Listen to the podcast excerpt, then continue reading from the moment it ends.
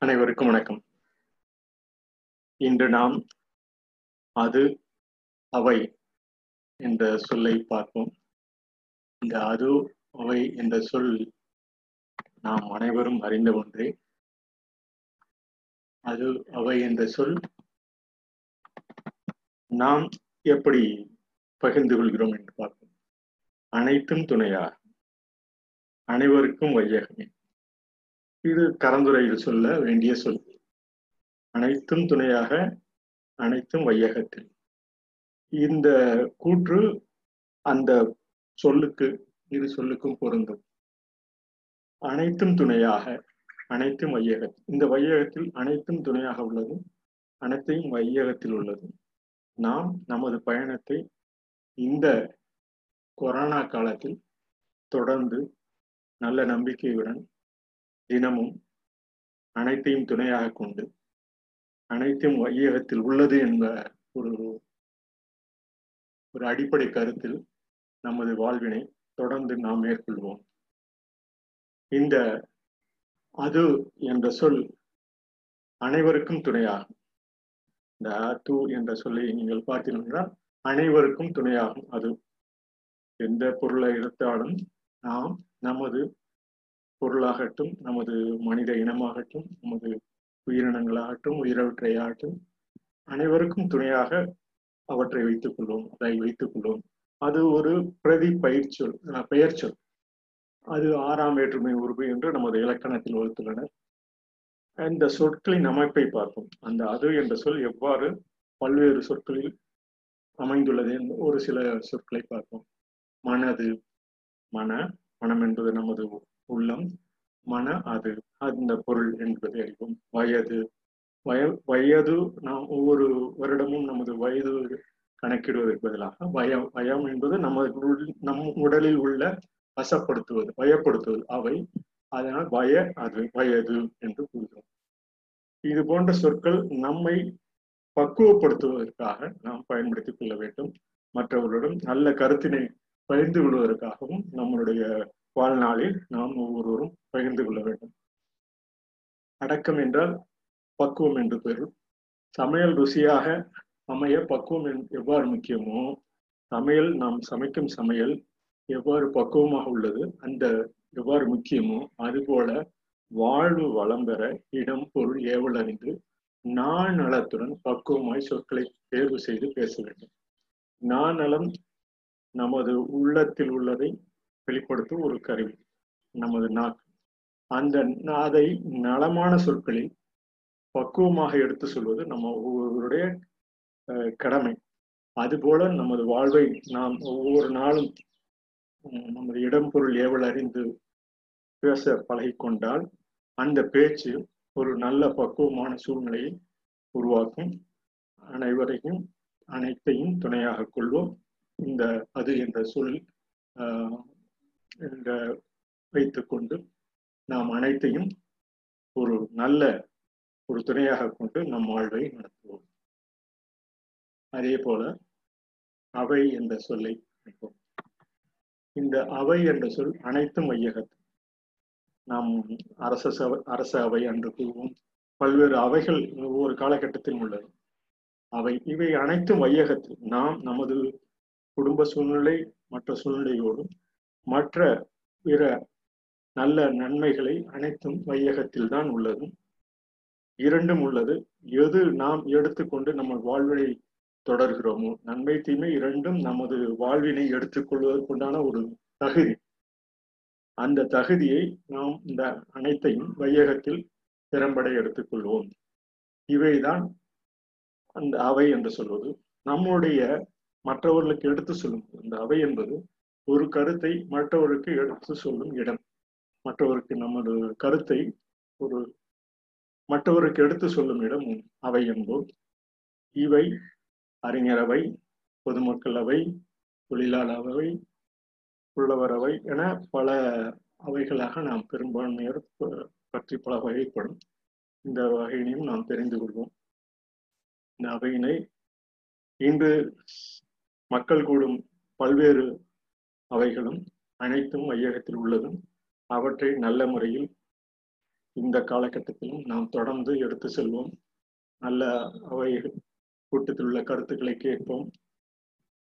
பெரும்பாலான தீய சக்திகளில் எவ்வாறு உள்ளது என்பதையும் அறிந்து கொள்வோம். அதிலிருந்து தவிர்ப்பது எப்படி என்பது தீய நன்மை தீ நன்மை போன்ற நிலையில் எவ்வாறு தவிர்ப்பது என்பதை நாம் தொடர்ந்து அறிந்து கொள்வோம். நலமான சொற்களை நாடுவோம். நான் நலம் பேணுவோம் இல்லத்திலும் சரி வெளியிலும் நேர்மறை எண்ணத்தை வளர்க்கும் வளமான சொற்களை பயன்படுத்தினால் குழந்தைகள் எதையும் சாதிக்கும் துணிவு துணிவுடன் வளர்வார்கள். இந்த கருத்தினை ஒவ்வொரு இல்லத்திலும் நேர்மறை எண்ணத்தை வளர்க்கும் சூழ்நிலையை நாம் ஏற்படுத்த வேண்டும்.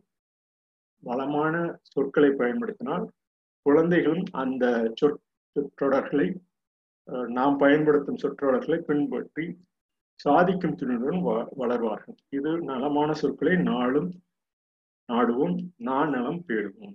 நலமான சொற்களை நாளும் நாடுவோம் நாம் நலம் பேணுவோம். இந்த கருத்தினை கொண்டு இந்த அது அவை என்றவை இலக்கணத்தில் உலக வழக்கில் நமது தமிழ் இலக்கணத்தில் எவ்வாறு உள்ளது என்பதை பார்ப்போம். உலக வழக்கில் சில சொற்கள் ஒன்றன் பால் விகிதியோ ஒரு பொருளை ஒன்றன் பால் விகிதியை குறிப்பது உலக வழக்கில் அது என்பதை கூறுவோம். அது அது என்று சொல்வோம். பலவின் பால் விகுதியை குறித்த ஆ வை என்று சொல்வோம். இவை பெரும்பாலும் அவற்றுடன் கற்கள் சொற்கள் போன்ற கல் என்ற அந்த பொதுவான ஒரு விதியை கொண்டு பல பலவற்றினை குறிப்பதற்காக கற்கள் கல் கற்கள் போன்ற பல பல்வி பல வினைகளை குறிப்பதற்கான ஒரு சொற்களாகும் பன்மை அடையாளம் ஒன்றின் பாலினையோ பலவின் பாலினையோ உணர்த்தி நிற்கும். இந்த அவை அவைகள் என்பவை. பெரும்பாலும் அகிரிணை பெயர்களுக்கு தான். அகிரிணை என்பது மனித இனத்தை உயர்திணை அகிரிணை என்று பிரிவுபடுத்தி உள்ள ஒரு காலகட்டத்தில் அகிரிணை உயிரற்ற பொருட்களை உயிருள்ள பொருட்கள் என்ற பாகுபாடு தான். உயிருள்ள பொருட்கள் உயர்திணை என்றும் அகிரிணை பொருட்கள் அது பெரியது என்பது போல இறுதி எழுத்து ஒன்றன் பாலனை குறிக்கும் அவை பெரியவை என்பதை போல இறுதி எழுத்து பலவின் பாலனை குறிக்கும். இது அது அவை என்ற சொல்லிற்கான விளக்கம் இந்த விளக்கத்துடன் நாம் ஒரு இந்த அது அவை என்ற சொல்லிற்கான ஒரு சிறு சொல்லமைப்பை பார்ப்போம். இந்த கரந்துரை. அரசாங்கத்துறை. இதை பார்த்தீங்கன்னா அரசியல் துறை அறிவியல் துறை. அனைத்தும் துணையாக நமது அரசாங்கத்துறை. அரசியல் துறை அறிவியல் துறை இவை அனைத்தும் துணையாகட்டும். நமது வாழ்விற்கு அரசாங்கத்துறை அரசியல் துறை அறிவியல் துறை இவை அனைத்தும் துணையாகட்டும். அரும்புகளுக்கு துணையாக அரும்பு குழந்தைகளுக்கு அரும்புகளுக்கு துணையாக அருமையான துணையாக அரும் பணிக்கு துணையாக அனைவரும் துணை புரிவோம் இந்த அது என்ற சொல்லினில் உள்நான விளக்கு தூ என்ற வரும். இதே போல அவை என்ற சொல்லிற்கு காண்போம். இவை அவை என்ற சொல் அறம் கொடுக்கும் வையகத்தில் இந்த வையகம் அறம் கொடுக்கும் வையகம் அறம் நிலைக்க வையகத்தில் அரிய செயலை வையகத்தில் அருமையாக வைத்திருப்போம். அரிய நல்ல செயல்களை வையகத்தில் அருமையாக வைத்திருப்போம். அன்பு நிலைக்கும் வையகம் அறம் கொடுக்கும் வையகம் அறிவுசார் வையகம் அனைத்தும் வையகத்துடையதே. இவை அவை என்ற சொல்லி வந்து அறம் கொடுக்கும் வையகத்தில் அறம் நிலைக்க வையகத்தில் அரிய செயல்களை வையகத்தில் அருமையாக வைத்திருக்கும் அன்பு நிலைக்கும் வையகம் அறம் கொடுக்கும் வையகம் அறிவுசார் வையகம் அனைத்தும் வையகத்துடையதே என்பதனை கூறி இன்று ஒரு நமது அரசாட்சி முறை ஒரு காலத்தில் ராணி என்ற சொல்லை கூறணும் என்றால் உடனே உடனே நமக்கு நினைவில் வருவது ராணி மங்கம்மா. இந்த ராணி மங்கம்மா எவ்வாறு ஆட்சி புரிந்தனர் என்பதை பார்ப்போம். ராணி மங்கம்மா ஆயிரத்தி அறுநூத்தி எண்பத்தி ஒன்பதுல இருந்து ஆயிரத்தி எழுநூத்தி ஆறு வந்த கிட்டத்தட்ட அந்த நாட்கள் வரை வாழ்ந்துள்ளார். அவர் அப்பா தப்ப குல லிங்கம் என்பவர் கணவர் அவருடைய கணவர் சொக்கநாதர். அவர் ஆயிரத்தி அறுநூத்தி ஐம்பத்தி ஒன்பதுல இருந்து எண்பத்தி ரெண்டு வரை வாழ்ந்துள்ளார். பெண்களில் அரசாட்சி செய்தவர். கடந்த ஒரு நானூறு ஐநூறு ஆண்டுகளில் இவர்தான் ஒரு குறிப்பிடத்தக்க ஒரு நபர். இவருக்கும் மிகவும் இக்கட்டான சூழ்நிலை ஏற்பட்ட பிறகுதான் பின் தனது அந்த அரச சபையில் உட்கார்வதற்குண்டான தனது பாங்கினை ஏற்படுத்தியுள்ளார். கணவர் இறந்து விட்டார். மகன் அப்பொழுது மகனுக்கு முத்து வீரப்பன் என்றவருக்கு மூன்று வயது. அவர் அரசாட்சி செய்வதற்கு பதிலாக இவர் தனக்கு அந்த ராணி மங்கம்மாள் அந்த அரசி தனது அரசாட்சியை தொடர்ந்து நடத்துகிறார். கணவர் ஆயிரத்தி அறுநூத்தி எண்பத்தி ரெண்டிலே இறந்து விட்டார். இவர் மகன் அந்த வயதில் அவரது மகனும் ஆயிர மூணு வயது தான் அதனால அந்த காலகட்டத்தில் அவர் அரசாட்சியை தொடர்கிறார். மகன் வளர்ந்த பிறகும் அவனுக்கு ஒரு அவரும் இறந்து விட்டார். ஆயிரத்தி அறுநூத்தி ஒரு சில சொற்ப காலத்திலே மகனும் இறந்து விட்டார். மருமகளும் இன்னொரு பேரப்பிள்ளையை விஜயரங்க சொக்கநாதன் என்ற பேரப்பிள்ளையை பெற்றுவிட்டு அந்த மருமகளும் இறந்து விட்டார்.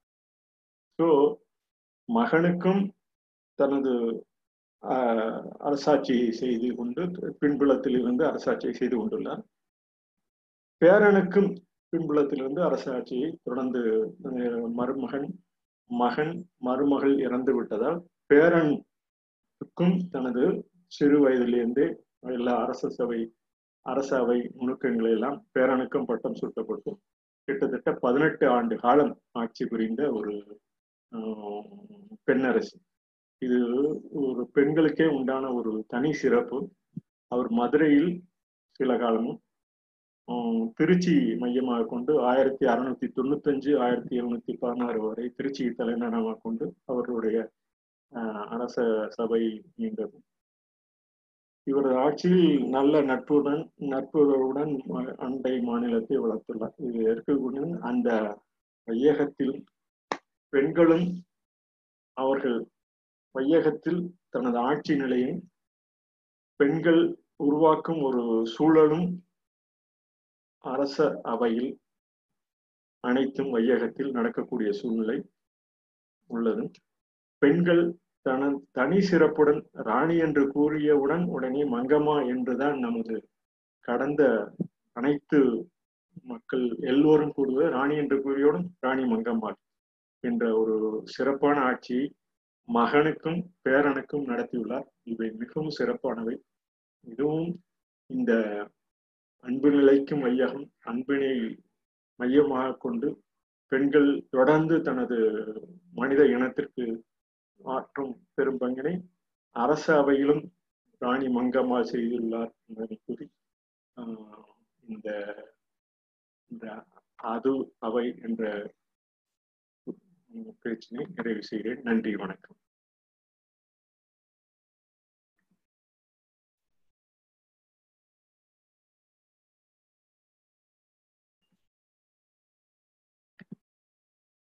அனைவருக்கும் வணக்கம்.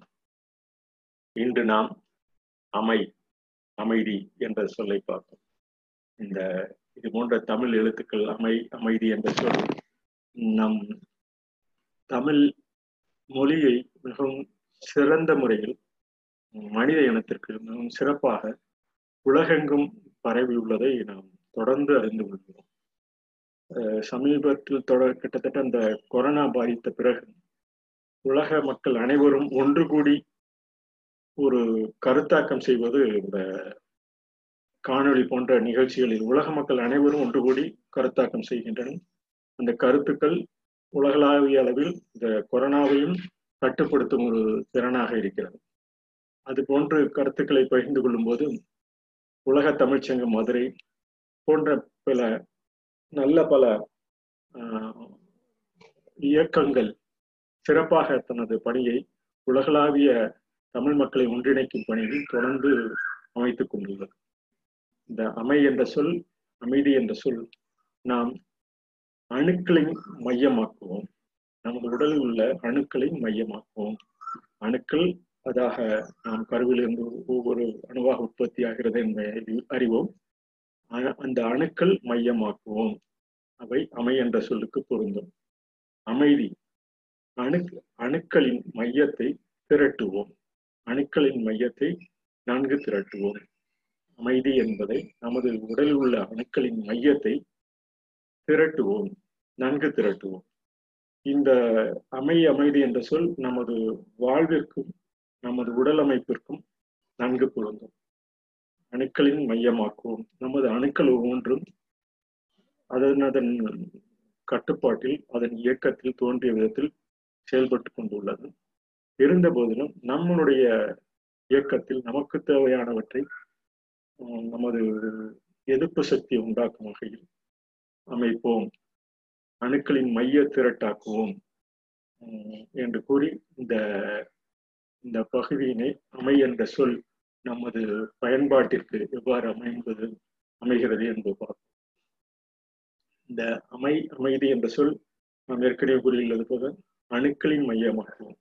இந்த அணுக்கள் தோன்றிய அணுக்கள் அனைத்தும் நம் உடலில் உள்ள அணுக்களின் அந்த தோற்றத்தை மையமாக்கி அணுக்களின் மைய திரட்டாக்குவோம் என்பது அமைதி என்ற நமது ஒவ்வொரு செல்லின் அமைப்பிலும் நமது நமது முயற்சியாக இது ஒரு அமை அமைதி என்று நமது வாழ்நாளில் பயன்படுத்துவோம் என்று கூறி இந்த அமை என்ற சொல் பல்வேறு இடங்களில் துவக்கம் நன்றாக அமைந்தது. அமை என்ற சொல் அணுக்களின் மையம் என்று கூறினோம் அல்லவா? அவற்றின் துவக்கம் நன்றாக அமைந்தது என்ற ஒரு உறுதிப்பாட்டினை நமது அணுக்களின் மையம் மையமாக இருக்கிறது. அவை நம் ஒவ்வொரு ஊருக்கும் அமைந்தது. துவக்கத்தை நன்றாக அமைத்தோம் என்ற ஒரு ஒரு நல்ல ஒரு நல்ல ஒரு கருத்தை கொண்டு இந்த அமை என்ற சொல் நாம் அமைவு என்று பொருள் கொள்ளலாம் அழகு என்கலாம். என்று சொல்லலாம் தினவு என்று சொல்லலாம் மூங்கில் நாணல் அமாவாசை இவை போன்றவை இவை நிறுவப்படுதல் உருவாக்கப்படுதல். ஒரு நமது ஒவ்வொரு இயக்கத்தையும் நமது ஒவ்வொரு செயல்களையும் உருவாக்கப்படும் நிறுவப்படுவதற்கு உண்டான ஒரு ஒரு நல்ல சொல். உருவாக்கப்பட வேண்டும். நல்ல அணுக்களை மையமாக திரட்டி நமது ஒவ்வொரு செயல்களையும் நல்லபடி நன் நன்றாக நிறுவப்பட வேண்டும் உருவாக்கப்பட வேண்டும். இதை தொல்காப்பியத்தில் ஒரு இரண்டாயிரத்தி ஐநூறு ஆண்டுகளுக்கு முன் குதிர் கட்டு அமை ஒழுக்கத்து குதிர் என்ற தொடங்கும் பாடலின் கட்டு அமை ஒழுக்கத்து கண்மை ஆணும் என்று அந்த கட்டு அமை இந்த அந்த அமை என்ற சொல்லை பயன்படுத்தியுள்ளார். அந்த அமை என்ற சொல் மேலும் தொல்காப்பியத்திலேயே சொல்லதிகாரம் என்ற வண்ணமடிவே அளவு சுவையே என்ற வேற்றுமை உறுப்பினின் இன்னும் வேற்றுமை முதுமை இளமை சிறத்தல் இழித்தல் என்ற அந்த பாடல்கள் வரும். இந்த முது அமை இள அமை நமது அமைப்பு இள இளவயதில் இளமையாக இருக்கும்போது இள அமை முது அமை. இன்று நாம் பிரித்து கூறுவது அந்த அமை என்ற சொல் இளமையிலும் முதுமை வரையிலும் நமக்கு நல்ல அமைதியான முறையில் நமது செல்களை நம்மால் இயன்ற அளவு நம் சிந்தையை கொண்டு நம்ம சிறப்புடன் அமைத்துக் கொள்வோம். இது நமது மரபு இயலில் மக்களின் ரசைப்பு மரபு இயலில் தொல்காப்பியம் எண் ஆயிரத்தி நானூத்தி தொண்ணூறு பொருள் அதிகாரம் எண் ஐநூத்தி நாற்பதின் மரபியலில் மாற்று அருஞ்சிறப்பின் மரபியல். இது ஒவ்வொரு உயிரினங்களுக்கும் உள்ள கன்றும் பிள்ளையும் மகவும் மரியும் என்று ஒன்பதும் குழுவோடு இளமை பெயரே. இந்த இளமை ஒவ்வொரு உயிரினங்களுக்கும் உண்டான இளமை பெயரை எவ்வாறு அதனுடைய அமைப்பில் இள அமைப்பெயரே இளமை பெயரே என்று அந்த இள அமைப்பு ஒவ்வொரு செயல்களின் அமைப்பிலும் உயிர் உயிர் இனங்களின் அமைப்பையும் கூறியுள்ளார். இவையெல்லாம் நமக்கு நம் செல்களை நமக்கு எந்த காலகட்டத்திலும் எவ்வாறு இடர்பாடு வந்தாலும் அதனை அமைத்துக் கொள்வதற்குண்டான ஒரு நல்ல சூழ்நிலை உருவாக்கும் அமைப்போம் என்று சொல்லி அடுத்து அமைதி என்ற சொல்லை காண்போம். இந்த அமைதி என்ற சொல் ஐக்கிய நாடுகளில் ஒவ்வொரு நாடுகளும் தனக்குண்டான வரையறை மட்டுமல்லாமல் ஐக்கிய நாடுகள் பொது அவையும் அனைத்து வையகத்தில் உள்ள அனைத்து மக்களும் ஒன்று திரண்டு செப்டம்பர் மாதத்தில் இருபத்தி ஒன்னில் ஒரு உலக அமைதி நாளாக நாம் அமைதி தினத்தை கொண்டாடணும் நமது உயிரினங்கள் அனைத்தும் அணுக்களின் மைய திரட்டாக்கும் அணுக்களின் மைய உயிரினங்கள் மனித இனம் அணுக்களின் மைய திரட்டாக்குவோம் என்று கூறி பல்வேறு விதமான பாதுகாப்பு நடவடிக்கைகள் நமது உயிரை பாதுகாப்பதற்காக வேண்டும் என்ற ஒரு அடிப்படையில் அணுக்களின் மைய திரட்டாக்குவோம் என்று கூறி இது நமது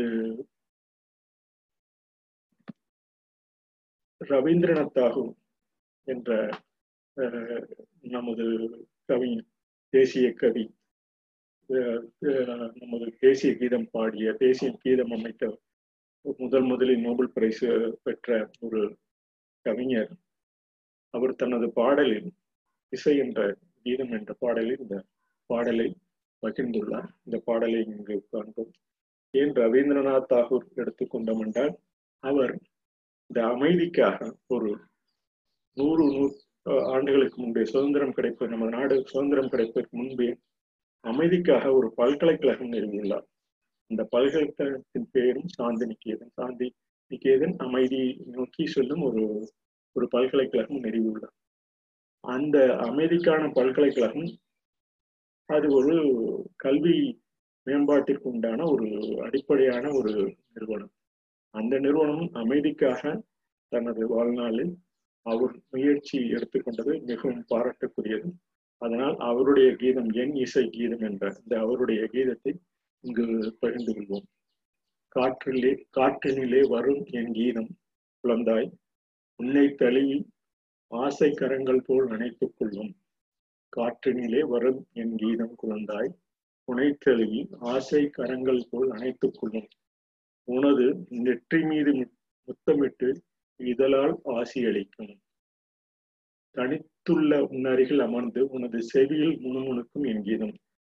முதலில் உன்னை தழுவி ஆசை கரங்கள் போல் அடைத்துக் கொள்ளும் நெற்றி மீது முத்தமிட்டு இதழால் ஆசி அளிக்கும்.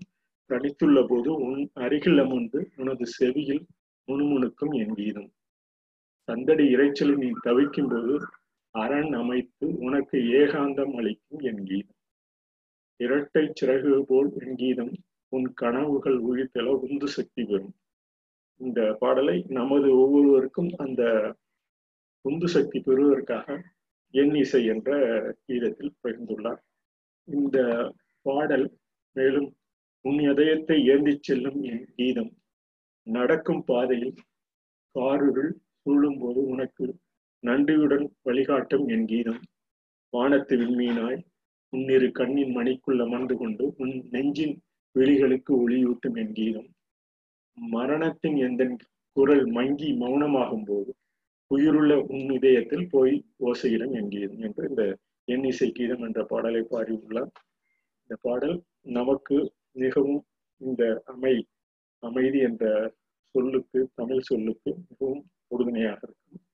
இது போன்ற நமது பண்பாடுகள் கலாச்சாரங்கள் பல்வேறு நாடுகளிலும் இந்த தமிழ் மொழியில் உள்ள பல்வேறு சொற்கள் அமைப்பை கொண்டு பல்வேறு நாடுகளும் அந்தந்த நாடுகளின் அவரவர்களின் மொழிக்கு ஏற்றவாறு இந்த ஒளி அமைப்பு அமைந்துள்ளது என்பது மிகவும் சமீப காலத்தில் இந்த கொரோனா காலத்தில் இந்த இந்த போன்ற இது போன்ற நமது காணொளி கூட்டத்தில் பகிர்ந்து கொள்வதும் உலகளாவிய மக்களையும் ஒன்றிணைக்கும் அந்தந்த மொழி தமிழ் மொழியையும் ஒன்றிணைக்கும் ஒரு அடிப்படை கருத்தாக கூறி இந்த பதிவினை நிறைவு செய்கிறேன். நன்றி வணக்கம்.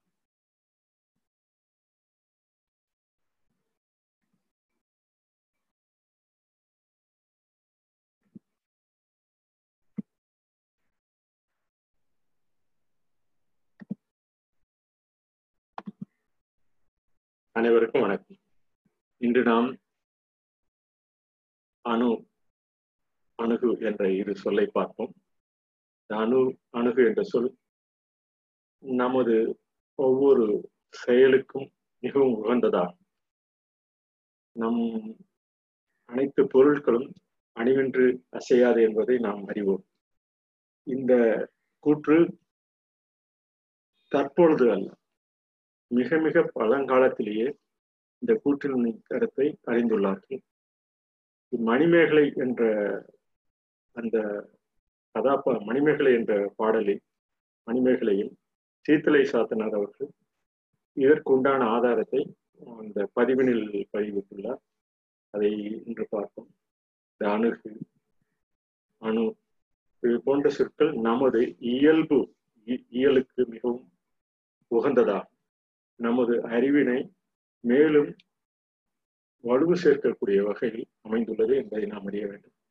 இது போன்ற இரு சொற்கள் தான் இரு எழுத்துக்கள் சேர்ந்து ஒரு முழு வடிவம் பெற்று ஒவ்வொரு காலத்திலும் அந்தந்த மொழியில் விரிவாக்கம் அடைந்துள்ளது என்பதை நாம் இந்த பதி பதிவுகளை தொடர்ந்து பதிகிறோம் அதற்குண்டான ஆதாரங்களும் கிட்டத்தட்ட அதன் எழுத்து வடிவிலே இருப்பதால் நாம் அதனை தற்போது அந்த பகிர்வினை பகிர்ந்து கொள்கிறோம். இது போன்ற எழுத்துக்கள் அணு அணு அணுகு போன்ற எழுத்துக்கள் நமது உயிருக்கு நமது உயிரில் உள்ள செயல்பாடுகளுக்கு பொருட்களில் உள்ள செயல்பாடுகளுக்கு மிகவும் உறுதுணையாக உள்ளது என்பதனை நாம் அறிவோம். இந்த உயிர் தான் உயிர் அணு. அணுவில் உள்ள உயிர் உள்ள ஒரு பொருள் தான் நமது உயிரின் ஆக்கத்திற்கான ஒரு மிக சிறந்த செயல்பாடாகும். அதனை நாம் இந்த மணிமேகலை பாடலில் முதன் முதலில் பதிந்துள்ளது நமக்கு தெரிந்த வரையில் இந்த பாடல் என்று நாம் அறிய வேண்டும்.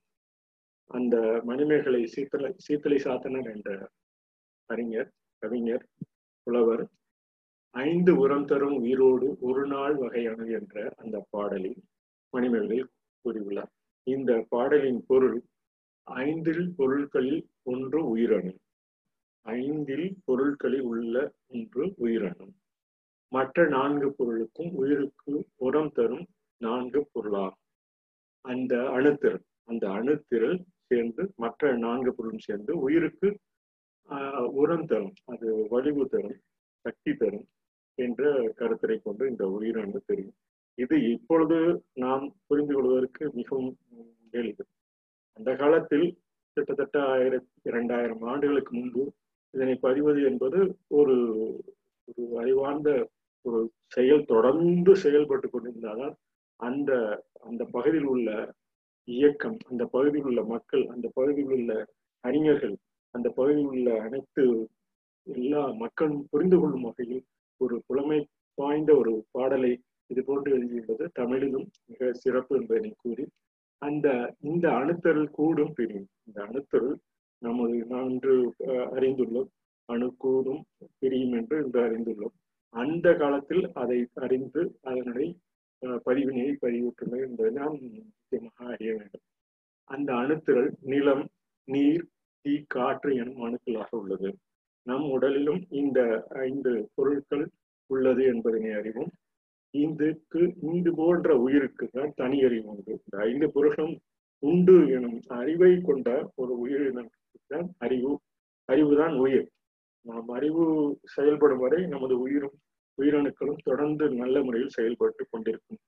உயிரணுக்கள் எப்பொழுது தனது வீரியத்தை குறைக்கிறதோ அப்பொழுது நம்மளுடைய அறிவு உயிர் என்றும் கூடும்.